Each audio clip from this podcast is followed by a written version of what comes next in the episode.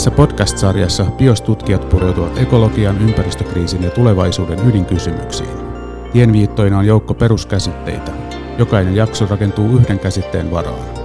Elämä moninaisten ympäristö- ja luonnonvaraongelmien keskellä voi tuntua sietämättömän monimutkaiselta. Tarjoamme työkaluja maailman ja sen tilan ymmärtämiseen. Kerran kuukaudessa ilmestyvät jaksot vievät elämästä aina yhteiskunnalliseen ekologiseen murrokseen. Tervetuloa BIOS-tutkimusyksikön uuden podcast-sarjan ensimmäisen jakson pariin. Tässä sarjassa minä, Ville Lähde ja Terevadeen minä.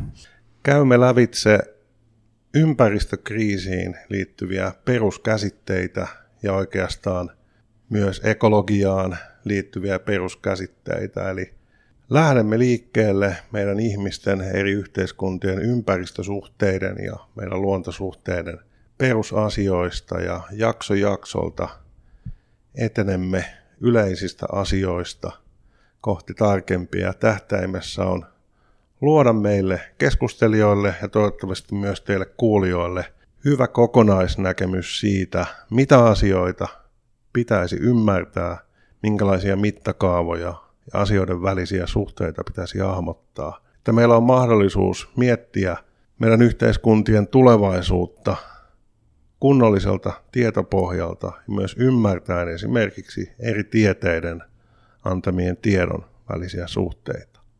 Samalla tarkoituksena on tietysti taustottaa niitä tekstejä ja ulostuloja, mitä BIOS-yksiköstä on tehty ja tullaan tekemään vaikka ekologisen jälleenrakennuksen nimissä ja muihin sitten päivän polttaviin ympäristökysymysten ja energian ja aineen virtojen kysymyksiin.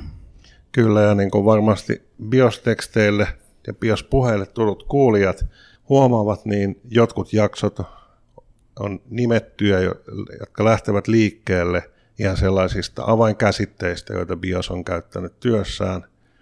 Jotkut jaksot sitten lähtevät liikkeelle tällaisista hyvin perustavista yleiskäsitteistä, niin kuin tämä ensimmäinen jakso, jonka aiheena on vaatimattomasti elämä.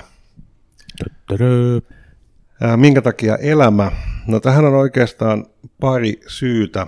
Ehkä itsellä, kun lähdin miettimään tämän podcast-sarjan rakennetta, niin sen lähtöajatus oli, että me ei voida oikein kunnolla ymmärtää meidän ihmisten ja yhteiskuntien ympäristöongelmia, luonnonvarakysymyksiä ja ylipäänsä meidän ympäristösuhteita, jos lähtöoletuksena tai lähtöajatuksena on tämmöinen tiukka erottelu luonnon ja yhteiskunnan tai luonnon ja kulttuurin välillä.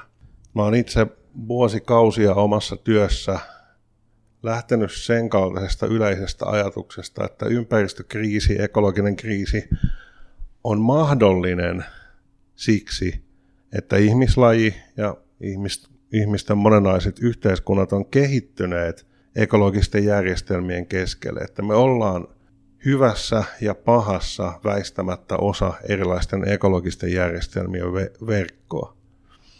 Eli ympäristökriisi ei ole niin kuin mulle mikään suuri metafyysinen hyppäys tai tämmöinen olemuksellinen hyppäys, vaan se on syntynyt näistä meidän ympäristösuhteista käsin. Jos ottaa vaikka konkreettisen esimerkin, niin meillä ei voisi olla ilmastonmuutosta, jos meillä ei olisi ilmastojärjestelmää. Meidän fossiilisten polttoaineiden käytön, käyttö ei voisi saada aikaan ilmastonmuutosta, ellei hiilidioksidilla olisi aivan keskeinen osa lähtöjään siinä, minkälainen ilmasto tällä planeetalla on vallinnut miljoonia vuosia. Ja ihminen on siis tässä mielessä ikään kuin samanlainen kuin kaikki muukin elävä. Ja siksi meidän on tärkeää ymmärtää sitä, mitä elämä ylipäänsä on. Kaikki lajit, kaikki elävä vaikuttaa ympäristöönsä ja muokkaa sitä omaleimaisin tavoin. Mutta sitten toisaalta on ilmiselvää, että kieli, kulttuuri, työkalujen käyttö ja kaikenlainen inhimillinen organisaatio on myös mahdollistanut sen, että ihmiset on voinut myllätä maailmaa maailman historiallisesti niin täysin ainutlaatuisella tavalla. Eli sä ajattelet niin, että, että tämä elämä ihmisissä, ihminen eläimenä on, on sillä lailla samanlainen kuin muutkin eläimet, että se muokkaa omaa ympäristöään, mutta sitten tämä skaala tässä, mitä on muokattu, on se, mikä, mikä tota, nyt sitten muodostuu ikään kuin kriisiksi. Ehkä näitä samanlaisia kriisejä, muokkauskriisejä on tapahtunut aikaisemminkin. Mulle tulee mieleen niin kuin esimerkiksi se, mitä kutsutaan, kutsutaan nimellä happikatastrofi, kun aikoinaan maapallon ilmakehä oli suurimmaksi osaksi typpeä ja suurin osa eliöistä käytti typpeä sitten myös niin kuin aineenvaihdunnassa ja hengityksessä ja tällaisissa. Ja sitten jossain vaiheessa näille sinileville, eli syanobakteereille, kehittyi semmoinen aineenvaihdunta, että ne tuotti jätteenä sieltä happea. Ja se meni jonkin aikaa ihan hyvin, koska maapallon pinnalla, nämä eli siis merissä, ja maapallon pinnalla oli paljon rautamalmia ja, ja rautapitosta tota kiveä, joka sitten siinä vaan ruostui, kun sitä happea tuli, mutta ne syönobakteerit paineli meneen edelleen sen happeensa kanssa. Happea kertoi ilmakehään, ja sitten nämä eliöt, jotka käyttää typpeä, niin niillä alkoikin tulee huonot olosuhteet, kun ilmakehä hapettu, ja, ja täytyy alkaa sit, no se oli niin kuin siinä kuoli sukupuuttoon ilmeisesti Wikipedia-artikkelin mukaan tosi paljon lajeja. Ja siinä niin kuin tavallaan tämmöinen vahingollinen, äh, niin siis se oli vahinko, ei bakteerilla tämmöistä tarkoitusta ollut, mutta, mutta tota, se koko, koko tota ilmakehä muuttui niiden aineenvaihdunnan tuloksena. Joo, tämä on klassinen esimerkki, johon varmaan palataan ehkä parissakin kohtaa tämän podcast-sarjan aikana näihin tällaisiin erilaisiin muun muassa historian joukkosukupuuttoihin. Tietyssä mielessä voi sanoa, että ympäristöongelmia on ollut olemassa kauan ennen ihmistä. Tiedossa mielessä niin ei voi sanoa, koska tietysti vasta me ihmiset mielämme jonkun ongelmaksi. Mutta näin ihan, jotta me voidaan kunnolla ymmärtää ekologisia järjestelmiä, niin on tärkeää nähdä se tietty jatkumollisuus. Mutta myöskin tietysti se iso ero, että mistä vaikka Tere on paljon kirjoittanut siitä, miten sitten 1900-luvun aikana – fossiilisten polttoaineiden käytön lisääntyminen ja siihen nivoutuneet teknologiset kehitysaskeleet käynnisti tämmöisen, niin kuin nykyisin usein sanotaan, kiihdytyksen aikakauden, joka sitten lisäsi näiden niin kuin ihmistoiminnan skaalaa ja myöskin teknologia toi niin kuin aivan uudenlaatuisia muutoksia maailmaan. Niin silloin ihmistoiminta tavallaan alkoi muuttua maailman historiallisessa – mielessä valtavaksi muuto, muutosten tuojaksi. Mutta ehkä itselle semmoinen suhde tähän ympäristöhistoria, ympäristöhistoriaan on se, että nämä varhaisemmat ympäristöongelmat ei niin kuin väheksy ihmis, ihmisen aiheuttamien muutosten merkitystä, eikä nihiloi niitä ikään kuin, vaan se nimenomaan auttaa meitä ymmärtämään, että jos maailman historiassa on tapahtunut vaikka joukkosukupuuttoja sen aikaisten ilmastonmuutosten takia – niin sen takia meidän aiheuttama ilmastonmuutos on juuri erityisen vaarallinen, koska se voi aiheuttaa saman mittaluokan muutoksia. Se sitten niin, että ajatteliko mä väärin, että elämä omien olosuhteidensa luojana, se pätee tavallaan tuommoista tosi isossa skaalassa, niin kuin tässä tässä tota syanobakteeri ja, ja tota hapen luominen esimerkissä, mutta sitten myös niin kuin tosi pienessä mittakaavassa, että jotkut eläimet tai kasvit luodessaan ekologisia lokeroitaan, ne, ne ei ikään kuin löydä sitä ekologista lokeroa, vaan ne tekee sen omalla toiminnallaan. Niin kuin jonkun ajan kuluessa, ei sillä lailla, että ne niin kuin päivässä tekee sen, mutta, mutta muodostuu siihen. Se lokero ja se eläin tai se lokero ja kasvi muodostuu ikään kuin yhtä aikaa.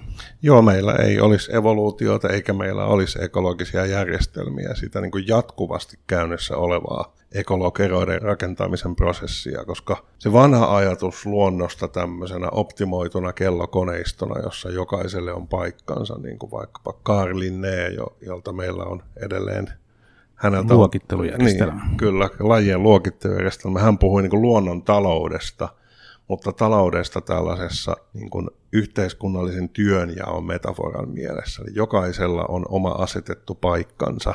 Niin ja sitten siinä on, eikö siinä ole vielä sitten vähän semmoinen tasapainon tai harmonian ajatus, että, että tämä verkosto on sillä tasapainossa, että, että se hoitaa itsensä aina, jos sinne jotain häiriöä tulee, niin uudestaan tasapainoa. Kyllä, Ja se nimenomaan ajatuksena vanhentui siinä vaiheessa, kun ymmärrettiin elämä nimenomaan evolutiivisena prosessina. Että on ne, ne tasapainotilat tai harmoniatilat, mitä löytyy, on aina väliaikaisia ja ne on oikeastaan aina myös dynaamisia. Eli tasapainotilat vaatii sitä jatkuvaa uuden kehittämistä, uuden keksimistä, olosuhteisiin sopeutumista. Ehkä tässä tulee semmoinen aikaharha, että ihminen niin kuin yhden elinjään aikana näkee niin lyhyen ajan siitä historiasta tai ihmisyhteisökin, vaikka se kirjoittaisi vähän paperillekin sitä historiaansa, se näkee niin lyhyen ajan, että se näyttää just tasapainoiselta tai, ja stabiililta tai on näyttänyt näihin päiviin saakka tasapainoiselta ja jotenkin pysyvältä, mutta, mutta tota, sitä evoluutiohistoriaa on siis miljoonia, satoja miljoonia vuosia, niin Kyllä. se on ihan eri, eri asia. Ehkä yksi sellainen klassinen historiallinen esimerkki, joka itselle on ollut valaiseva, on se, että maaperä on myöskin elämän tulosta. Samoin kuin, niin kuin aiemmin viittasit ilmakehä, niin myöskin maaperä on. Se menee suunnilleen sillä tavalla näin karkeasti ottaen, että alkujaan oli erilaisten siis fysikaalisten eroosioprosessien myötä tällä kivisellä planeetalla alkoi syntyä hiekkaa, soraa, tällaisia niin erijakoisia aineksia, mutta se ei vielä ollut maaperää.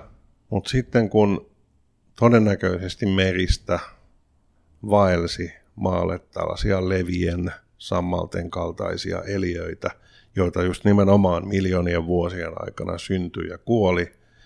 Ja siihen maaperään alkoi kertyä sitä niin orgaanista jätettä ja erilaista, joka muodosti tämmöistä sidosainetta. Orgaanista, eli siis kuollutta elämää. Kuol, niin, kuollutta mm. elämää, mm. kyllä. Niin vasta siitä niin kuin syntyi sellainen maaperä, joka mahdollisti sitten kasvillisuuden leviämisen planeetalle. Aivan. Mutta maaperä myöskään ei ole se ei ole niin vakaa tasapainotila, vaan se on siis jatkuva elämisen ja kuolemisen kohtaamisen vyöhyke, mikä tietysti tässä mielessä puutarhanhoito on itse ollut, itselle ollut kauhean oivalluksia tuottavaa työtä, eli Joo, siitä pääsee sekä puutarhanhoitoon, että sitten voi päästä lennokkaisiin filosofisiin metaforiin myös tästä elämän ja kuoleman jatkuvasta, kuoleman jatkuvasta rajavyöhykkeestä. Kyllä, mutta se niin kuin jokainen puutarhanhoitaja tietää, että jos jättää maan rakennuksen, kompostin, kaiken muun tekemättä, niin hiljalleen se maa alkaa muuttua toiseksi. Eli sen hedelmällisen, madoille ystävällisen ja niin edelleen, sellaisen maaperän ylläpitäminen vaatii niin joka osapuolelta jatkuvaa työtä. Ja se ei myöskään ole sitä, että voisi itse puutarhana tai viljelijänä suoraan rakentaa sen maan. Toki sinne voi sitten dumpata – joka vuosi hirveän määrän vaikka hiekkaa ja keinolannutteita ja tällaisia. Mutta se, on, se häviää se työ niin kuin välittömästi, kun se lopettaa kesken. Mutta se, että saa aikaan semmoisen omalla työllä ja miljoonien, miljardien öttiäisten työllä semmoisen dynaamisen tasapainotilan, niin silloin täytyy ikään kuin tehdä myös itse yhä vähemmän, koska sitä työvoimaa voi jakaa, eikä eikä niitä ravinteita täytyy tuoda sitten niissä lannoittesäkeissä joka vuosi. Niin. Ja siitähän se sitten syntyy se semmoisen tasapainon ja pysyvyyden illuusio, jos se työ on riittävän jaettua Kyllä. ja tapahtuu monessa paikkaa, niin silloin se näyttää siltä ikään kuin se itsestään pysyisi, pysyisi tasapainossa ja harmoniassa. Kyllä, ja tästä päästään itse asiassa aika hyvin musta seuraavaan vaiheeseen siihen, että miten elämä on myös niin kuin todella omaleima, omaleimainen ilmiö, ei pelkästään siinä, että se on rakentanut tänne kaasukehän ja maaperän tänne planeetalle, vaan se, että miten elävät olen, olennot ja elävät järjestelmät pystyy sellaisiin asioihin, jotka ikään kuin ulkoa katsoen fysikaalisesti ja näyttää äärimmäisen vaikeilta tai jopa mahdottomilta – No tämähän on tosi kiehtova aihe, kun, kun energia-asioitakin miettii ja siellä on sitten jonkinlaisena peruskivenä ja peruskivinä termodynamiikka ja termodynamiikan pääsäännöt, jossa yksi keskeinen ajatus on se, että energia aina virtaa ikään kuin siihen vähemmän käytettävissä olevaan muotoon, vähemmän tota työtä tekevään muotoon. Ja sitten tämä elämä kuitenkin täällä on nyt sitten näissä miljoonissa vuosissa painaltunut jossain mielessä, niin kuin, no se on tehnyt töitä ilmakehän ja maaperän verran ja ja myös tota, monimutkaistunut ainakin joillain, jollain mittareilla mitattuna. Eli se on jossain mielessä kulkenut ikään kuin vastavirtaan suhteessa tähän energian taipumukseen käydä vähemmän käyttökelpoiseksi. Joo, eli no se termi, mitä käytetään, moni kuulija on varmasti tuttu, puhutaan entropiasta siitä, että jos katsotaan koko universumia, niin universumissa entropia tietysti lisääntyy, eli kävellään hiljalleen kohti universumin lämpökuolemaa tai niin kuin edesmennyt opettaja sanoi, niin suurta vessanpöntön viimeistä vetäisyä. Mutta tota, kun tämä meidän planeetta on auringon virtausten keskellä oleva mötikkä, jonne on syntynyt elämää, niin elämä on kehittänyt hämmästyttäviä keinoja hyödyntää siitä valtavasta läpivirtaavasta energiasta lopulta aika pienen osan tähän monimutkaisuuden luomiseen. Ja siinä tietysti niin yhteyttäminen on ollut historiallisesti aivan keskeinen asia. Onko se sitten niin, että se kaikki energiavuo, mitä elämällä on, niin se on niin kuin auringosta alkuperin? No kaikki ei ole. Ja siis valtaosa nykyisen kaltaisesta elämästä, niin sen energiatuotannosta ja myös sen aineen tuotannosta pohjaa hyvin pitkälti yhteyttämiseen. Siis yhteyttämisen yhteydessä paitsi saadaan energiaa, mutta sitten nämä kasvit myöskin pystyy sitomaan ilmakehän hiiltä ja rakentamaan siitä monimutkaisia yhdisteitä, jotka sitten ekosysteemeissä siirtyy eteenpäin ravintoverkoissa. Mutta sen valtavan energiamäärän ohella, mitä fotosynteesi tuottaa, niin meillä on myöskin kemosynteesiä, eli siis erilaisilla niin, jotkut, kemi- kemiallisilla reaktioilla, esimerkiksi bakteerit tuottaa Aivan. energiaa. Aivan, tällaisella... jotkut pystyy kuulemma käyttämään jopa radioaktiivista säteilyä niin kuin energiamuodossa. Joo, ja myöskin esimerkiksi tämmöisten niin kuin meren pohjan niin sanottujen mustien savuttajien ympärillä – siellä on esimerkiksi siis tällaisten no, savupiipulta näyttävien Aivan. lämpölähteiden ympärillä on niin toisenlaisia kemiallisia... Ja se on periaatteessa geotermistä energiaa, mikä tulee siitä maapallon niin kuin kuumasta ytimestä, kyllä, kuumaa eli, vettä. Ja... Kyllä, ja ilman sitä niin kuin te, maapallon ytimen energiaa, laatta, tektoniikkaa ja muuta, niin meillä ei tietenkään myöskään planeetalla olisi magneettikehää, eikä niin. olisi niitä erilaisia tapoja, joilla tämä planeetta on suojassa e, niin kuin auringon säteilyn tuhoisilta vaikutuksilta. Eli vaikka elämälle tämä fotosynteesi nykyisen kaltaiselle elämälle on aivan niin kuin ainutlaatuinen ja niin kuin aivan niin kuin keskeisen tärkeä tekijä, niin se ei pärjäisi yksin sen voimin. Ja fotosynteesihän oli yksi tällaisista elämän historian vaiheista, jossa elämä just keksi ikään kuin todennäköisesti lukuisten niin sanottujen yritysten jälkeen keksi tällaisen keinon hyödyntää tätä auringon energiavuota, ja silloin se kaikkiaan elämän käytössä olevan energian määrä monikertaistui. Ja vastaavanlaisia niin uutuuksia elämä on tehnyt tietysti monta kertaa. Suvullinen lisääntyminen on tästä hyvä esimerkki. Sitten kun syntyi suvullinen lisääntymisen mahdollisuus ja se vakiintui, niin lajistomäärä lähti kasvamaan räjähdysmäisesti. Niin siellä on jänniä tämmöisiä joitain yksittäisiä tapahtumia, siis just tämä, että maapallo kyl- kylpee tässä auringon energiavuossa, ja sikäli se ei just ole sellainen järjestelmä, joka väistämättä niin kulkisi sitä entropia vessanpynttyä kohti, vaan se, se saa energiaa käyttöönsä ja pystyy rakentamaan siitä, rakentamaan siitä lisää. Ja siellä on joitain tämmöisiä kohtia, just niin kuin toi yhteyttäminen, fotosynteesi, mikä sitten niin kuin maapallon mittakaavassa massiivisesti alkaa rakentaa mahdollisuutta muulle elämälle, kun tulee, tulee kasveja ja sitten niitä voi syödä eläimet ja eläimet voi syödä toisia eläimiä ja niin edelleen. Plus, että sitten tosiaan kasvit tekee sen maaperänkin ja siinä alkaa koko tämmöisen planetaarisen hyvän ekologisen lokeron rakentaminen. Sitten on joitain toisia, joku vaikka tämmöistä on kuullut, että väittävät, että niin kuin monisoluisilla eläimillä tämä mitokondriot, missä missä energiatuotanto sitten tapahtuu niin kuin tämmöisissä solueläimissä, niin olisi alun perin ollut joku bakteeri, joka olisi ehkä jopa vahingossa jäänyt niin kuin jonkun solun sisään. Joo, tämä ja sitten on, sitä on niinku ilmeisesti niin aika jaettu näkemys, niin. joo, kyllä. Ja mikä taas on niin kuin energiateknologinen keksintö, joka sitten jotenkin taas maapallon mittakaavassa räjäyttää pankin sillä että tulee ihan toisenlaista, uudenlaista elämää. Joo, ja tuo on siis hirveän tärkeä asia nimenomaan tämä laadullisten hyppäyden ja uutuuden syntyminen. Nimenomaan jos ajatellaan elämää, ekosysteemejä, planeetteja tämmöisestä energeettisestä tai termodynaamisesta näkökulmasta, niin tietyllä abstraktiotasolla kaikki täällä tapahtuva voitaisiin pelkistää siihen, että planeetalle tulee näitä energiavirtoja ulkopuolelta ja sitten se häviää tietyssä ajassa lämpönä pois. Ja kaikki ikään kuin pohjimmiltaan on sitä.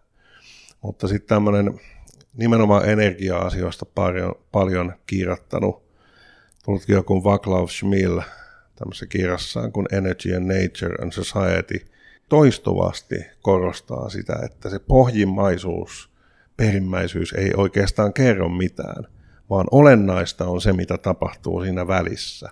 Se on niin kuin oikeastaan elämän ydinkysymys on se, että miten se mahdollistaa kaikkea hämmentävää tapahtumaan siinä välissä, mikä pohjimmiltaan on vain etenemistä kohti entropiaa.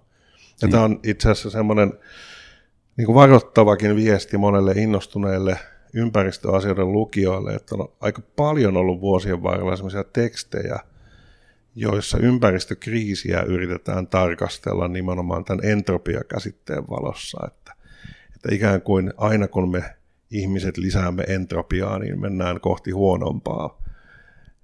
Se on y- yksi tällainen, niin kuin voisi sanoa, naivin ekologisen taloustieteen suuntaus, joka niin kuin karkeimmillaan on ollut jotain vähän tämän kaltaista. Mutta kun me eletään universumin näkökulmasta kyllä sen kasvavan entropian keskellä, mutta maapallon näkökulmasta kuljetaan sinne termodynaamiseen ylä, ylämäkeen. Niin kuin vä, entropia vähenee toistuvasti, niin silloin sellainen ylämittakaavan tason energiatarkastelu voi olla hirveän niin harhaanjohtavaa.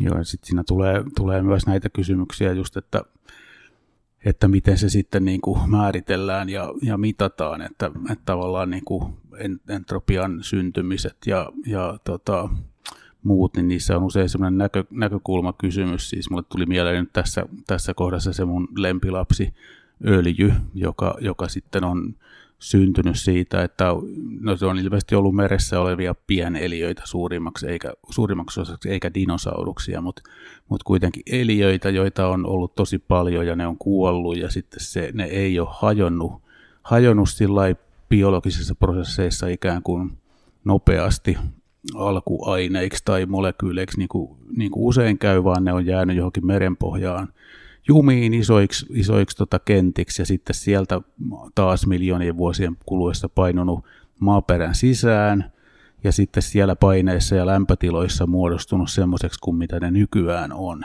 Niin sehän on niin kuin erässä mielessä se on öö, niin kuin entropian lisääntymistä, kun ne elävät bakteerit ja, ja tota, levät ja muut, mitä ne on alun perin ollut, niin on, on kuollut, mutta sitten toisaalta meillähän se on ollut valtava niin kuin tämmöinen järjestyksen lisääjä, kun me on otettu sitten se kuollutmassa käyttöön fossiilisina polttoaineina ja tehty siitä sitten valtava määrä järjestystä, mikä tässäkin ikkunasta näkyy koko ajan koko ajan se järjestys, mikä sillä sitten taas on luotu, mikä taas sitten luo tietysti entropiaa siinä mielessä, että niihin hiilivetyketjuihin sisältynyt energiapotentiaali sitten vapautuu myös paljolti lämpönä, hukkalämpönä ja kaikkena, kaikkena tämmöisenä. Että täällä kierroissa ne menee sitten tällä vähän niin kuin näkökulmasta riippuen, että, että mikä nyt sitten on järjestystä ja mikä epäjärjestystä. Että se entropian käsite ei välttämättä tai mä sanoisin näin, että se on niin näkökulmallinen helposti, ja sitten jos sen ottaa vaan niin puhtaan fysikaalisesti, niin se on itse asiassa aika monimutkainen tai siis hankala se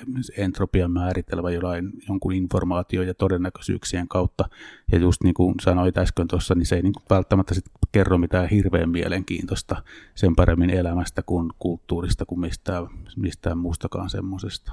Juuri tuossa on tärkeää ihan historiallisesti muistaa. Tämä on semmoinen asia, mistä just edesmennyt opettaja Chuck Dyke usein teksteissään muistutti, että nämä termodynamiikan käsitteet on syntyneet nimenomaan tiettyjen rajattujen järjestelmien tarkasteluun, niin kuin vaikka höyrykoneen tai polttomoottorin ja niin edelleen. Se on nimenomaan näkökulmakysymys tai järjestelmäkohtainen kysymys tai kontekstikysymys, eli se yleistasolla se entropian lisääntyminen aina, se pätee nimenomaan tähän universumin viimeiseen vessanpöntön vetäisyyn. Mutta kaikissa sellaisissa konteksteissa, jossa on jonkinlainen iso energiavuo, mikä synnyttää tällaisen väliaikaista organisoitumista, ennen kaikkea tietysti meillä elämän myötä, ja sitten se lopulta hajaantuu maailmaan, niin siinä tapahtuu niin monenlaisia asioita, että nimenomaan se ylänäkökulma menettää jossain mielessä merkityksensä.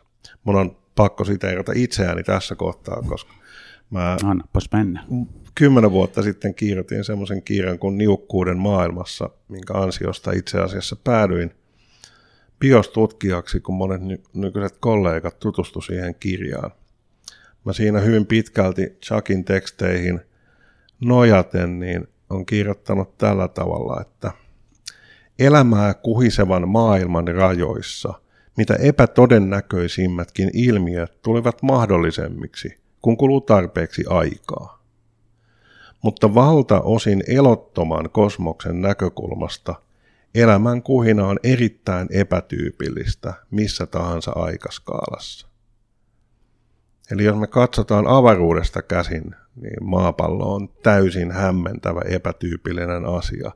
Mutta jos me katsotaan tämän monimiljoona vuotisen elämän historian sisältä, niin kun meillä on olemassa yhteyttäminen, meillä on olemassa suvullinen lisääntyminen, on olemassa mitokondriat, on olemassa lukemattomia pieneliöitä, jotka pystyy hyödyntämään äärettömän pieniä ravinto, ravinnevirtoja, ravinnevarantoja kauhean tehokkaasti, niin se ei näytäkään enää mahdottomalta, eikä se näytä täysin ihmeen kaltaiselta. Se näyttää vaan hämmästyttävältä ja ällistyttävältä ja moni, monimuotoiselta. Sehän voi näyttää jostain näkökulmasta jopa, jopa niin kuin jollain tavalla, ei nyt tiukassa mielessä, mutta jollain tavalla välttämättömältä. Siis siinä mielessä, että, että kun, tulee sen, kun on jon, jonkin tapaista ainetta ja siihen suunnataan jokin määrä energiaa, niin silloin se aine alkaa toimii kiemurteleen jollakin, jollakin tavoilla, jotka sitten just siinä energiavuossa muodostuu jonkinlaisiksi, mikä ehkä sitten voi olla myös niin kuin elämän synnyn jonkinlaisia, jonkinlaisia palikoita. Ja jos se energiavuo on sopivan kokoinen, että se ei ole liian pieni eikä liian suuri, sitten taas jos auringon säteily menisi liian suureksi, niin sekin olisi hankala. Mutta just siinä sopivassa välissä se voi kannatella tämmöistä monimutkaistuvaa ja vastavirtaan uivaa rakenteen syntymistä. Kyllä, ja tästä itse asiassa oman opiskelu- ja tutkimushistorian aikana tämmöisen ajattelijan kuin Terence Deaconin teksteissä oli käsitteellistetty tämä asia sillä tavalla, että joskus käytetään sellaista termiä kuin emergenssi, hmm. eli jokin ilmiö ikään kuin itsestään kumpuaa, esiin tapahtuu laadullinen hyppäys. Ja joskus sitten tästä emergenssistä puhutaan vähän niin kuin mystisessä sävyssä – joskus sitä yritetään sitten vähän tieteellisemmin paikantaa, niin Deacon puhuu tämmöisestä niin emergenssin hierarkioista. Eli on vaikkapa sellaista emergenssiä kuin veden jäätyminen, joka on tavallaan tiedossa mielessä yksinkertainen ilmiö. Ja sitten on vaikkapa just tällaisia energiapyörteitä, mitä vaikka nesteessä voi syntyä kylmän ja kuuman pinnan välillä, jossa tapahtuu tämmöistä ennustettavaa itseorganisoitumista. Ja nämä Aivan. pyörteet pysyvät yllä hmm. niin kauan kuin tämä vuo pysyy yllä. Ja ihan vaikkapa arjessa, kun vetää tulpan pois lavuaarista, niin siihen syntyy tämmöinen hienosti sanottuna dissipatiivinen struktuuri, eli Kyllä. energiaa nopeasti hajaannuttava tämä vesipyörä, joka niin nopeasti kuin pystyy saa sen veden menemään alas siitä Kyllä. Tul- tulpan reijästä, niin tämän kaltaiset niin kuin pyörärakenteet varmasti on olleet vaikkapa ensimmäisten solujen syntymisessä tavallaan jossain mielessä välttämättömiä esiasteita, mutta ei riittäviä mm. esiasteita. Eli elämä on, sehän on saattanut syntyä jopa monta kertaa. Niin, sitähän ei tiedetä loppujen Ja sitä ei koskaan voida tietää, että on niin kuin myös tähän elämän historiallisuuteen liittyvä keskeinen piirre, että koska elämä ei saavu valmiiseen paikkaan, vaan muokkaa ympäristöään, niin se varhainen, varhainen elämä, sen jäljet on todennäköisesti hävinneet myös hyvin pitkälti, koska myöhempi elämä on käyttänyt sitä ruuakseen. on käyttänyt ne jäljet, niin. joo. Ja muokannut jo moneen, moneen kertaan, kyllä se historiallinen, historiallinen tilanne. Historia on syönyt itsensä. Ja, sa- ja tähän just liittyy sit myös tietyssä mielessä osa ehkä näistä massasukupuutoista. Osa on tapahtunut ehkä tämmöisen ulkoisen tekijän tai massiivisen vulkaanisen mm. toiminnan kautta, ja osaan voi liittyä ehkä osatekijänä myös se, että jotkut eliöryhmät on löytäneet tilaisuutensa, alkaneet lisääntyä ikään kuin hallitsemattomasti. Hmm. Ja sitten on vaikka hiilidioksidipitoisuus on kasvanut isos, hyvin nopeasti isoksi tai laskenut hyvin nopeasti. Ja sitten se on vaikuttanut planeetan lämpötilaan. Eli elämä on voinut osallistua myös itse ikään kuin näihin Kyllä. O, niin kuin tuhoisiin onnettomuuksiin. Siinähän, siinähän tulee tavallaan sitten, no ei nyt mennä, ei nyt ruveta filosofoimaan, mutta tota, sen enempää, mutta tota, tulee hauskasti nämä kielen ongelmat, niin kuin just sanoit, että joku laji on alkanut lisääntyä hallitsemattomasti, oikeastaan niin kuin täsmällinen ilmiö, että he alkanut lisääntyä tosi paljon, ei siinä mitään, Kyllä. kukaan ei sitä hallitse, eikä siitä ole mitään sellaista hallinnan näkökulmaa tai, tai just näitä tämmöisiä tämmöisiä näkökulmia. Se on vaan tosi paljon ja sitten sit on seurauksia joillekin muille.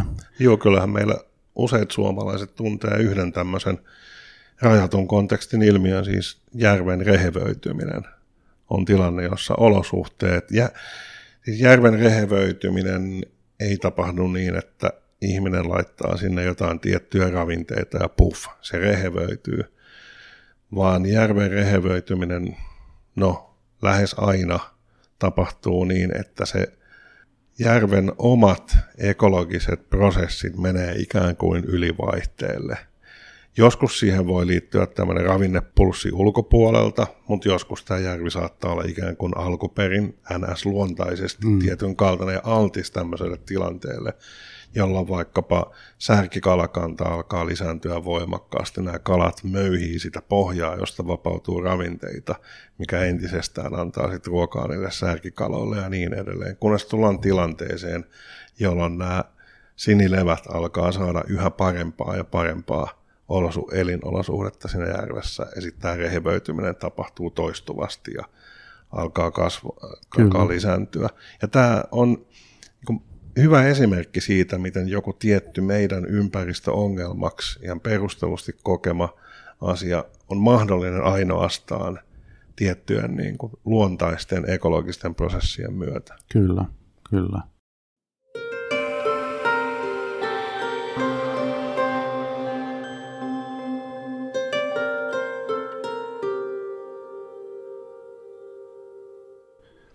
Ja tämä energianäkökulma elämään energianäkökulma ja ehkä resurssinäkökulma laajemminkin, niin liittyy sitten myös, tai yksi, yksi mahdollinen näkökulma siihen on myös se nielujen ja lähteiden käsitteet, mitä sä oot paljon kanssa käyttänyt kirjoituksissa.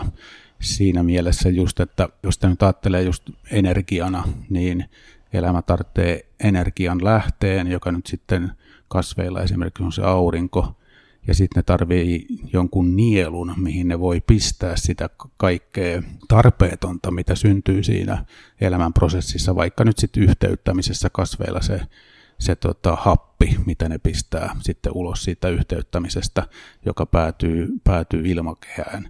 Ja siinä on tavallaan tämmöinen niin kuin energiakynnys tai energiagradientti, englanniksi energiaero, jossa, jossa välissä se kasvi on. Tai sitä voi käsitellä myös yhtä hyvin niin kuin aineiden kannalta sama, samantapaista niin kuin kynnystä tai gradienttia, että on energiakynnys, jossa on lähde ja nielu, tai sitten voi olla joku aine tai joku muu resurssi, missä on lähde ja nielu, mitä, mitä nämä elämät on sit, elä, elämät, elävät on siinä, siinä kynnyksellä siinä välissä. Joo, tästä itse asiassa löytyy tosi kiinnostava historiallinen esimerkki. Tästä mun toinen vanha opettajani Yrjö Haila on viime aikoina kirjoittanut ja puhunut useammassakin yhteydessä, että elämän historiassa ilmeisesti planeetalla niin kuin elämä törmäsi useita kertoja ikään kuin resurssirajoitteisiin. Eli elämä alkoi lisääntyä, elä, elävien olentojen ja elävien olentojen verkostojen määrä alkoi lisääntyä, ja ne osasivat käyttää tietynlaisia resursseja hyväkseen. Ja vaikka planeetta on iso, niin rajat tuli vastaan.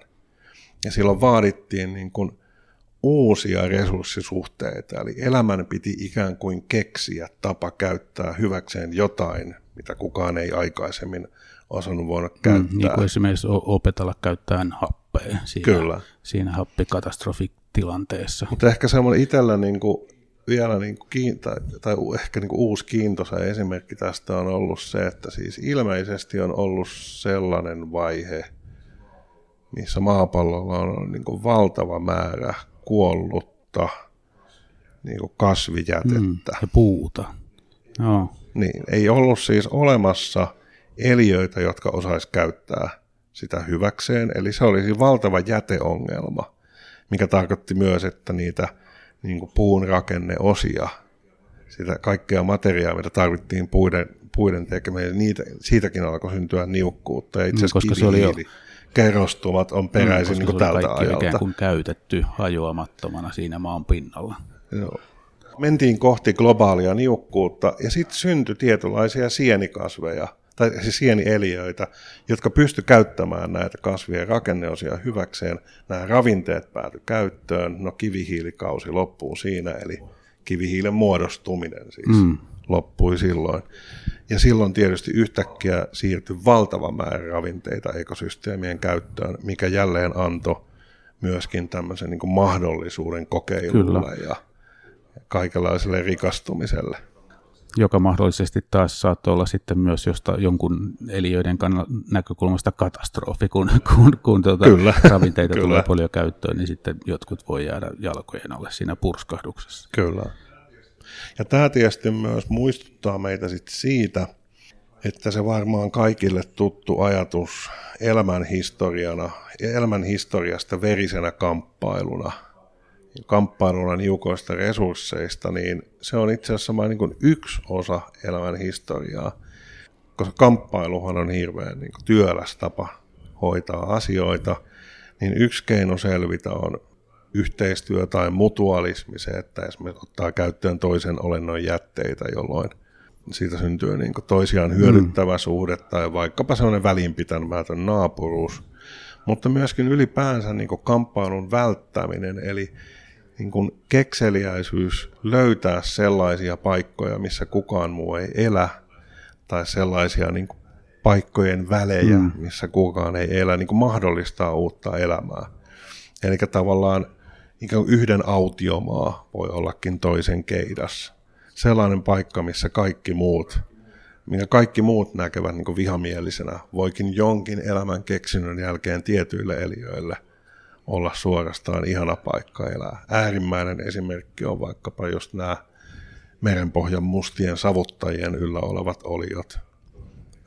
Toinen esimerkki voi olla vaikka Etelämantereen jäisten kivien niin kuin pintakerrosten alla no, elävät oliot. Käytännössä happoa olevissa, olevissa kuumissa lähteissäkin sielläkin jotain bakteereita asustelee ja Kyllä. tällaisia. Se on se Jurassic Park-elokuvasta tuttu lause, Life will find a way, mikä on sen elokuvassa hyvin ärsyttävä ja epätieteellinen, mutta yleislauseena se on kyllä totta, että kun on tarpeeksi aikaa, ja on niitä erilaisia resurssi- tai materiavirtoja ja energiavirtoja, niin kyllä niitä tapoja elää löytyy väistämättä. Mm. Mutta sitten ehkä toisaalta on sitten jotkut, jotkut kynnykset ja jotkut ratkaisevat resurssit, että sitten kuitenkaan elämä ilmeisesti ei ole päässyt lähteen avaruuteen tai, tai, tai tota, mm. ihan kaikkialla maapallollakaan ei pysty sitten, vaikka hyvin äärimmäisissä olosuhteissa, niin kuin tuossa äsken käsiteltiin, niin ihan, ihan loputon se spektri kuitenkaan ei ole, ainakaan niin kuin tällä ei. tietoa. Niinpä. Ehkä sitä, siitä onkin hyvä muistuttaa tästä vanhasta termistä Gaia, jonka varmaan kaikki kuulijat on luulleet, ja voi olla, että osa pyörittelee tällä hetkellä silmiään, että rupeeko filosofiat nyt puhumaan mystiikasta. Mutta itse asiassa tämä Gaia-käsitteen niin kuin nyt moderni tausta on siinä, että tämmöinen tutkija James Lovelock oli muistaakseni Nasalla töissä silloin ja niin kehitteli tapoja, että miten voitaisiin etsiä elämää ulkoavaruudesta erilaisilla tavoilla. Ja hän keksi tämmöisen nokkelan idean, että katsotaan minkälaisia kaasukehiä planeetoilla on. Et jos löydetään eksoplaneettoja, kaukaisia planeettoja, niin katsotaan minkälainen kaasukehä niillä on. Ja hän lähti siitä oletuksesta, että tämän kaltaista epätodennäköistä kaasukehää, joka on nimenomaan siis elämän tulos, tämmöinen niin kuin termodynaamisesta tasapainotilasta kaukana olevan kuohunnan synnyttämä kaasukehä, niin se on mahdollinen ainoastaan elämäntuloksena. Ja sitten tästä lähti tavallaan kehittämään eteenpäin ajatusta ylipäänsä niin kuin elämästä omien olosuhteidensa aktiivisena ylläpitäjänä tämmöisen tutkijan kuin Lin Marguliksen kanssa.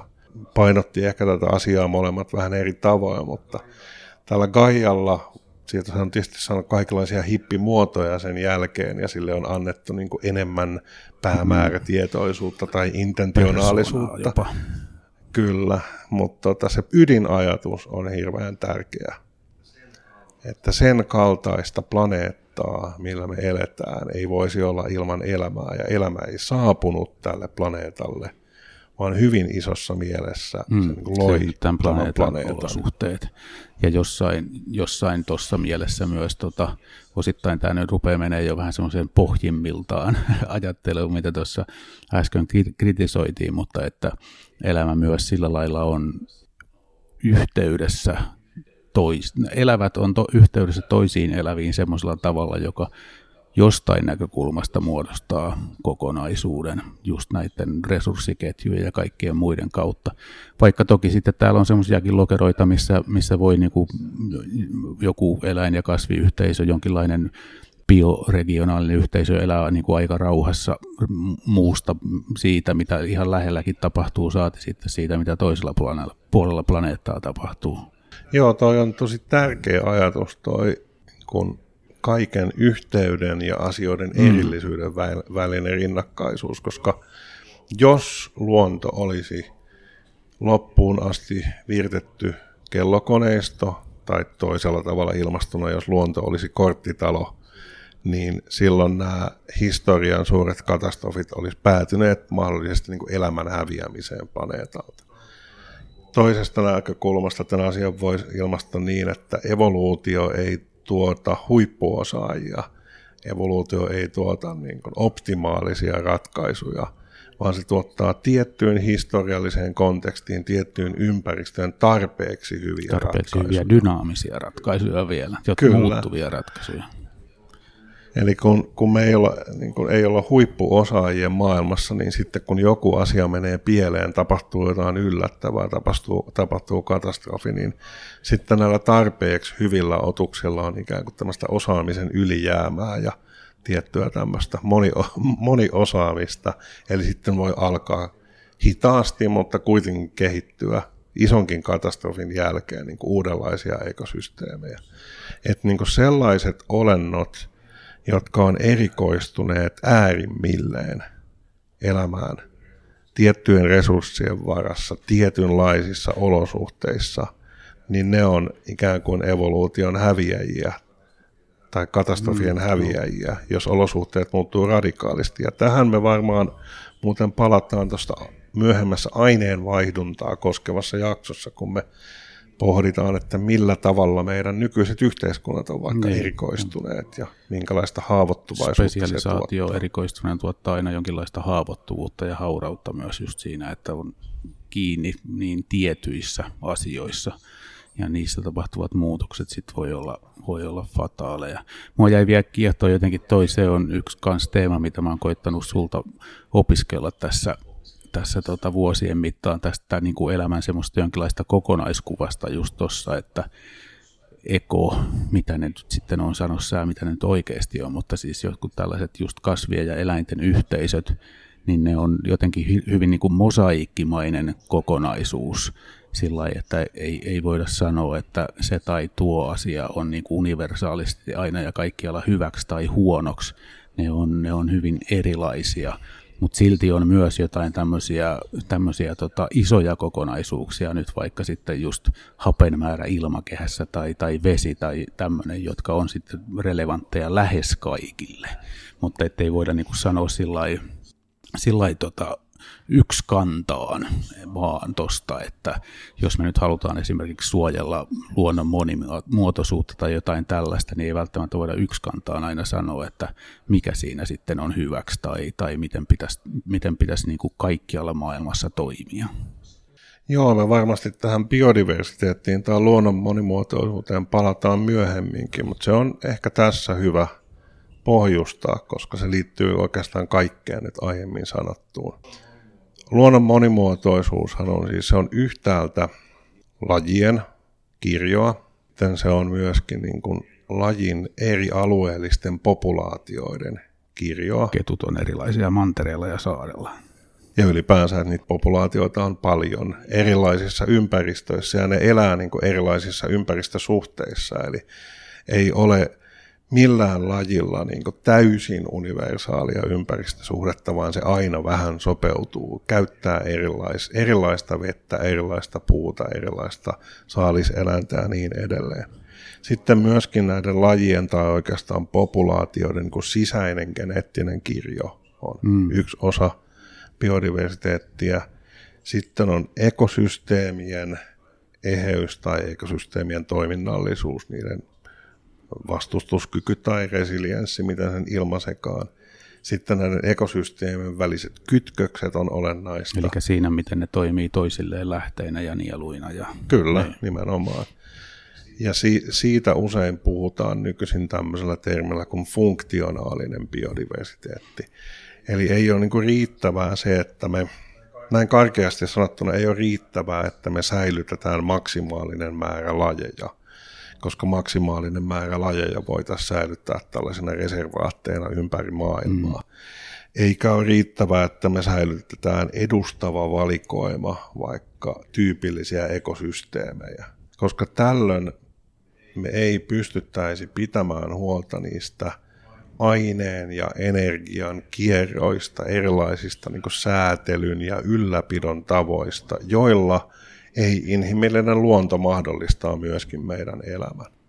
Niin, esimerkiksi just taas nämä maaperän ja ilmakehän ilmiöt. Joo, ja arkisesti vaikka pölyttäminen, mutta niin. kastemadot ja kaikki muut Joo, ovat ja aika ve- veden kierrot. Ja...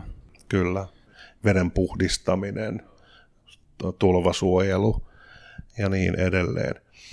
Ja tämä on silleen tosi tärkeää, koska on kuitenkin törmännyt, kun mä oon kirjoittanut biodiversiteetistä biosblogiinkin tässä viime vuosina, on törmännyt niin sellaiseen puhetapaan, että biodiversiteetin suojeleminen on tärkeää jossain muualla, missä sitä on enemmän. Mm. Eli meidän pitäisi keskittyä suojelemaan Amazonin sademetsää tai koralliriuttoja tai niin edelleen, missä on enemmän biodiversiteettiä. Ikään kuin biodiversiteetti olisi tämmöinen enemmän vähemmän kysymys niin kuin silloin käytännössä niin katsotaan lajien määriä ja puhutaan tämmöistä globaaleista biodiversiteetin hotspoteista. Mutta tällainen niin kuin kalkyloiva, laskennallinen, tilinpidollinen suhde biodiversiteettiin nimenomaan missaa sen olennaisen asian, että biodiversiteetti ei ole vain määräkysymys, vaan se on laadullinen, se on toiminnallinen kysymys, se on osa sitä, miten elämä pitää yllä omia olosuhteitaan ja me voidaan niin kuin, tuhota sitä kykyä myös itsemme osalta, jos me suhtaudutaan luontoon ympärillä ikään kuin jonain toisena, missä palaan siihen niin kuin alkuun, että me ei voida ymmärtää myöskään meidän ongelmia, mm. jos me nähdään luonto ja kulttuuri radikaalisti toisistaan erillään. Ja tämä on oikeastaan sellainen historiallinen, hauska ja hauska illuusio, että tämä niin kuin modernin teknologian kehittymisen, fossiilisten polttoaineiden käytön ja erilaisten uskomusten myötä syntyi, syntyi niin taipumus tai vahvistu taipumus ajatella, että ihmiskunta ikään kuin täysikäistyessään itsenäistyy luonnosta. Mm. Ja kun yhä enemmän asuttiin kaupungeissa, oli erilaisia vimstaakeja tuottaa valoa ja lämpöä ja ruokaa, tuoda asioita kauempaa niin, että etäisyydet ei vaikuttanut miltään, niin meillä oli fiilis, että me itsenäistetään luonnosta tai luonto menee kaukaisemmaksi. Mutta todellisuudessa kävi niin oikeastaan, että aineen ja energian sidokset muuhun luontoon vaan muuttu yhä enemmän tiiviimmiksi ja yhä enemmän intensiivisiksi. Ja juuri tästä oikeastaan ilmastonmuutos ja biodiversiteettikriisi ja monet mm. muut tämmöiset megaongelmat kertoo. Kyllä, itse asiassa on just syöty, tai siis käytetty, konkreettisesti myös syöty enemmän öljyä, syöty enemmän, enemmän luontoa ja vähemmän informaatiota. No ei, ei nyt niinkään voi sanoa, mutta ei ole mitenkään aine, aineet, muututtu aineettomaksi, vaan, vaan aineellisimmiksi. Siis mä mietin, mulle tuli pari juttua tuosta mieleen. Toinen on tämä tämä esimerkki siitä, miten niin kuin, monokulttuurinen viljely toimii, joka on, joka on niin kuin yksi sellainen tapa, missä ihminen niin kuin raivaa luonnon ensin pois ja sitten tuo siihen jonkun aika köyhän luonnon tilalle, jonkun vaikka vaan yhtä kasvia kasvavan pellon, esimerkiksi tuo, tuo jonkun niityn tai, tai tota suon, suon tilalle, ja siitä voi just muodostua semmoinen illuusio, ikään kuin voitaisiin tehdä luontoa, joka on ehkä vielä pidemmällä sitten jossain tämmöisessä mitäs ne nyt on sitten, kun nykyään kasvatetaan kasveja sillä että ne on vaan vedessä, ja sit, tai siis semmoisessa ravintoliuoksessa, joka on vettä ja ravinteita, eikä siinä ole niinku multaa ja maaperää ollenkaan, vaan se pidetään jollain muovihäkkyröillä pystyssä sitten ne kasvit, tai miten se tehdäänkin, niin taas sitä illuusioa, että voitaisiin ikään kuin toimia ilman luontoa, joka toimii ehkä jossain taskussa ja se toimii just tämmöisessä fossiilitaskussa, jossa voidaan käyttää hirveän paljon energiaa tuommoisten, energia, äh, ympäristöjen luomiseen, mutta sitten jos pitäisi oikeasti tehdä sitä multaa ja tehdä sitä maaperää niin kuin kunnon mittakaavassa, niin eihän sitä sitten taas oikeastaan osata tehdä eikä pystytä tehdä, tai tarvitaan niin paljon energiaa, että siinä ei ole mitään, mitään tota, mitään tolkkua. Se toinen just, mikä, mihin tämä johtaa, on se, että mikä mua on jotenkin kiehtonut tosi paljon semmoisena ajatuskuviona on just se, että puhutaan kiertotaloudesta ja kierrätyksestä ja tämmöisistä jutuista, niin niin sanottu luonto, tai siis elämä, elävät oliot, tekee sitä kiertotaloutta ja kierrätystä niin kuin hirveän tarkalla, täsmällisellä ja pienellä tasolla. Siis että et todella puhutaan siis niin kuin yksittäisistä molekyyleistä ja ja tota, atomeista ja ilmeisesti jopa joissain kohdin niin kvanttitason tapahtumissa, tapahtumista, missä elävät oliot ikään kuin siirtää ainetta ja energiaa, niin siihen verrattuna sitten niin tuommoisten makrokappaleiden niin kuin oluttölkkien kierrätys, niin se on aika alkeellista, että se tavallaan se, siinäkin taas näkyy se semmoinen tietty, no tietty semmoinen just mitä sä sanoit tuosta illuusiosta, luonno, luonnosta irtautumisesta, siihen liittyy tämmöinen joku ylimielisyys tai hybris tai vähän, vähän turhat, turhat luulot itsestä, että, että ihminen pystyisi isossa mittakaavassa tekemään tuommoista kierrätystä, kun juuri ja juuri saadaan oluttölkit kiertää, mutta oikeastaan pitäisi saada niin fotonit ja, ja tota fosforiatomit ja niin edelleen kiertää. Niin, jos ei me saada omasta yhdyskuntajätteestä fosforia takaisin pellolle, eli meillä on tällaisia, niin kuin yksi kollega sanoo, valtavia ihmiskasvattamoita, miljoonien ihmisten keskitettyjä ihmiskasvattamoita, joiden jäte, jätteestä syntyy valtava ongelma. Mm. Ja tietysti eläinkasvattamoita, no niin. joilla tapahtuu samalla tavalla. Jos me ei sitä fosforia ja muita ravinteita saada järkevästi ja niin kuin ongelmattomasti kiertymään, niin kyllä me ollaan tosi isossa vaikeuksissa sitten erilaisten kaivannaisten suhteen. Ja tässä on tietysti se, että meillä ei ole ollut aikaa miljoonia vuosia kehittää niitä tapoja. Ja myöskin me ei suunnitella meidän käyttöesineitä eikä meidän yhteiskunnan aineen vaihduntaa mm. sitä varten, vaan me ollaan ikään no oikeasti sitä tietysti suunniteltu, mutta historiallisesti näin on käynyt, kun me ollaan eletty fossiilitalouden sisällä, niin me ollaan voitu elää lineaarisessa taloudessa. Oikeastaan meidän luontosuhde näin laajassa mielessä modernilla ajalla on perustunut siihen, että on runsaasti edullista ja monipuolisesti käytettävää energiaa. Ja sitten on voitu tosi pitkälle nojata siihen, että erilaiset ekologiset nielut on ottaneet vastaan niitä ongelmia, mitä meidän toimista niin, on ollut riittävän isoja, meret on ollut riittävän isoja froskasäiliöitä ja, ja tota, ilmakehä pitkän aikaa riittävän iso hiilidioksidisäiliö ja nyt niihin rajoihin aletaan tulla monella tavalla vastaan. Toki yksittäisten päästöjen ja ongelmien kohdalla on tultu vaikka kuinka mm. monta kertaa vastaan, ja jotkut niistä on onnistuttu ainakin osittain ratkaiseen. Otsonikato on se juhlituin esimerkki, mutta toki myös vaikkapa yksittäisten vesistöjen teollisuuspäästöt tai yhdyskuntajätepäästöt Suomessa on ollut ihan oikea menestystarina. Kyllä, kyllä. Tai sitten tota, on ollut myös sen tyyppistä lähdeongelmaa niin kuin ruoan kasvattamisessa lannoitteiden suhteen, mutta siihenkin on sitten keksitty, keksitty välineitä. Tämmöisistä ongelmista on joissain kohdin selvitty. Kyllä. Ihan lukijoille vielä selvennyksen vuoksi, että käydään tässä, to, ku, anteeksi, kuulijoille selvennyksen vuoksi, kun Teren kanssa me ollaan totuttu puhumaan tätä lähteiden ja nielujen kieltä, me jonkin verran sitä tuossa pohjustettiin ja selitettiin, mutta varmasti palataan siihen myöhemmissä podcastin jaksoissa. Suomessa on varmasti ennen kaikkea nykyisin totuttu kuulemaan metsänieluista ja erilaisista hiilinieluista, Kyllä. Mutta ekologiassa tämä lähteenä nielun käsite on tosiaan laajempi. Se nimenomaan sillä käsiteparilla kuvataan sitä, että jostain tulee ainetta ja energiaa jonnekin, ja sitten siitä elämänprosessista tulee erilaisia niin sanottuja jätteitä, joiden pitää pääntyä jonnekin. Ja siinä välissä on sitten aina yksittäinen olio, olioiden ryhmä, joku rajattu osa ekosysteemiä. Eli tämä on nimenomaan aina myös tämmöinen tarkastelu näkökulma kysymys.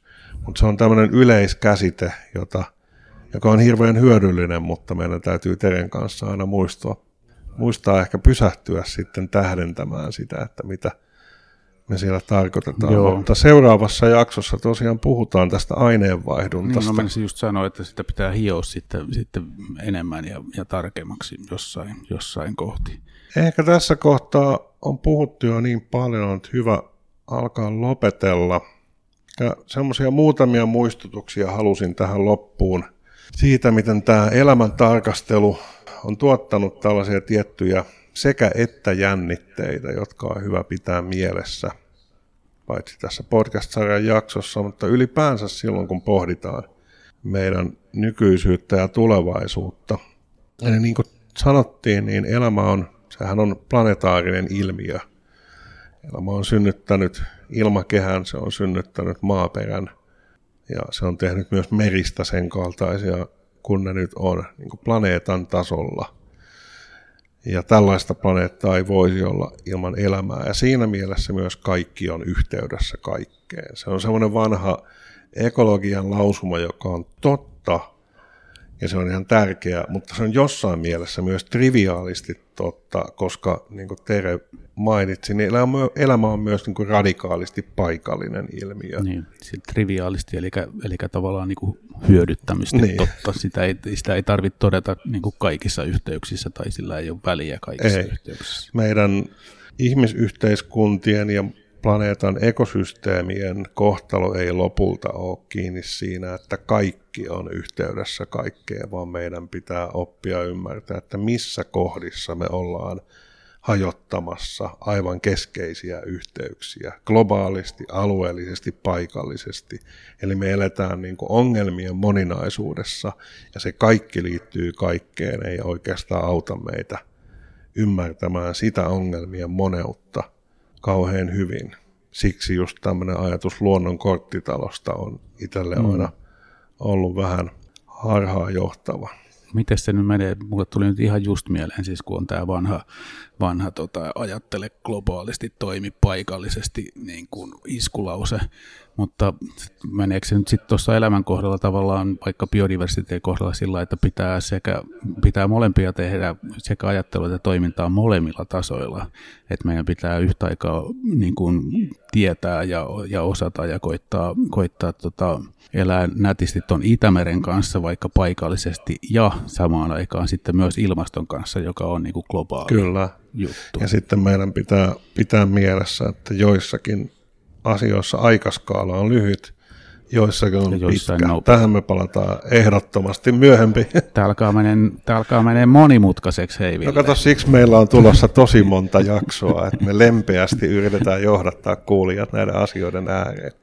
Ehkä tuossa tota, vielä liittyen näihin niin kun kysymyksiin siitä, että miten asiat päätyy kriiseihin, miten asiat voi, päätyy ongelmia, voi romahdella. Että on tosiaan, puhutaan tällaista keikahduspisteistä nykyisin aina aika paljon, tai tipping point englanniksi. Niin, eli se on se tila, tilamuutos, että vaikka se järvi muuttuu karusta Kyllä, tai, se on, tai se on yksi tipping point. Eli niistä keikahduspisteistä aika paljon puhutaan nykyisin niin kuin planeetan tasolla. Joo, on jotain asioita, jossa ne voi olla planetaarisia, siis vaikkapa valtamerten huojahtaminen uudenlaiseen tilaan, kun happamoituminen niin. lisääntyy laajalla Jäätiköiden alueella. sulaminen. Kyllä. Niitä voi pitää niin kuin globaalin tason keikahduspisteenä, mutta sitten kuitenkin on myöskin niin alueellisia ja paikallisia keikahduspisteitä, ja nämä on siis elämään itsensä kuuluva ilmiö. Että ne ei ole sisäsyntyisesti välttämättä ongelmia, ja joskus ne on olleet ilman ihmistäkin katastrofaalisia joillekin, ja joillekin ne on ollut mahdollisuuksia. Mutta ehkä niin tulevaisuuden kannalta se antaa myös semmoisen niin toivoakin tuovan ajatuksen, että ikinä ei ole sellaista tilannetta, ellei nyt jotain Independence Dayn kaltaista alien invaasiota tai jotain valtavan isoa kivenmurikkaa taivalta, että kaikki ei lopu kerralla, mm. vaan me eletään kuitenkin elämän mosaikin keskellä ja silloin on huonossakin tilanteessa aina mahdollisuutta yrittää niin kuin pitää yllä jotain, säilyttää jotain, luoda niin kuin sopeutumisen ja mukautumisen mahdollisuuksia. Että meidän edessä ei ole sellaista haastetta, että pitäisi vähän niin kuin karikoiden pelastaa luonto, että olisi joku luonnon tila, mm. joka olisi säilytettävä sellaisenaan, museoitava jonnekin ja elettävä mahdollisimman ihmisiksi tai oikeastaan elettävä niin hyvänä naapurina, että se siellä jossain se luonto säilyy sellaisenaan vaan väistämättä eletään muuttuvassa maailmassa, jossa voidaan olla hyviä naapureita mm. ja auttaa myös näitä muitakin säilymään, mm. koska semmoisella kurjemmalla planeetalla kyllä varmaan ihmisyhteiskunnat tai jotkut ihmisyhteiskunnat, vähäisemmät määrät ihmisiä vois sinnitellä ja elää kurjempaa elämää, mutta siinä menetettäisiin paitsi niin kuin lukemattomia toisia, siis muita kuin ihmisiä, mutta menetettäisiin myös se, niin kuin opettajani Yrjö Haila on sanonut, se valmiiksi katettu pöytä, niin, Just. mihin ihmiskunta on aikanaan saapunut. Kyllä. Se näkymättömien käsien työ, mikä ylläpitää myös meidän omaa hyvinvointia. Kyllä, se he, suuri, suuri helpotus tai, tai tota, helppous, mikä tulee sitä kautta ja mikä on, mikä on sitten ihmisyhteisökin mahdottanut, eli, ma, mahdollistanut. Eli me ollaan vähän niin kuin tässä niin kuin potentiaalista aika paljon vaikeuttamassa tätä omaa, omaa hommaamme. Kyllä. Ja seuraavissa jaksoissa jatketaan pohdintaa ja luodaan ensin näitä, tätä taustaymmärrystä ja yritetään sitten löytää tapoja ymmärtää, miten se rakentavampi ja säilyttävämpi naapuruus voisi olla mahdollista meille suomalaisille ja ehkä nyt ylipäänsä meille ihmisille erilaisissa yhteiskunnissa. Mikä siellä oli seuraavana listalla? Oliko se se aineenvaihdunta? Seuraava jakso on aineenvaihdunta ja sen jälkeen mennään tarkastelemaan meidän ihmisten ja kaikenlaisten muiden olentojen tarpeita ja siten, miten niitä tarpeita tyydytetään. Kiitoksia. Kiitos. Ensi kertaan. Moi moi.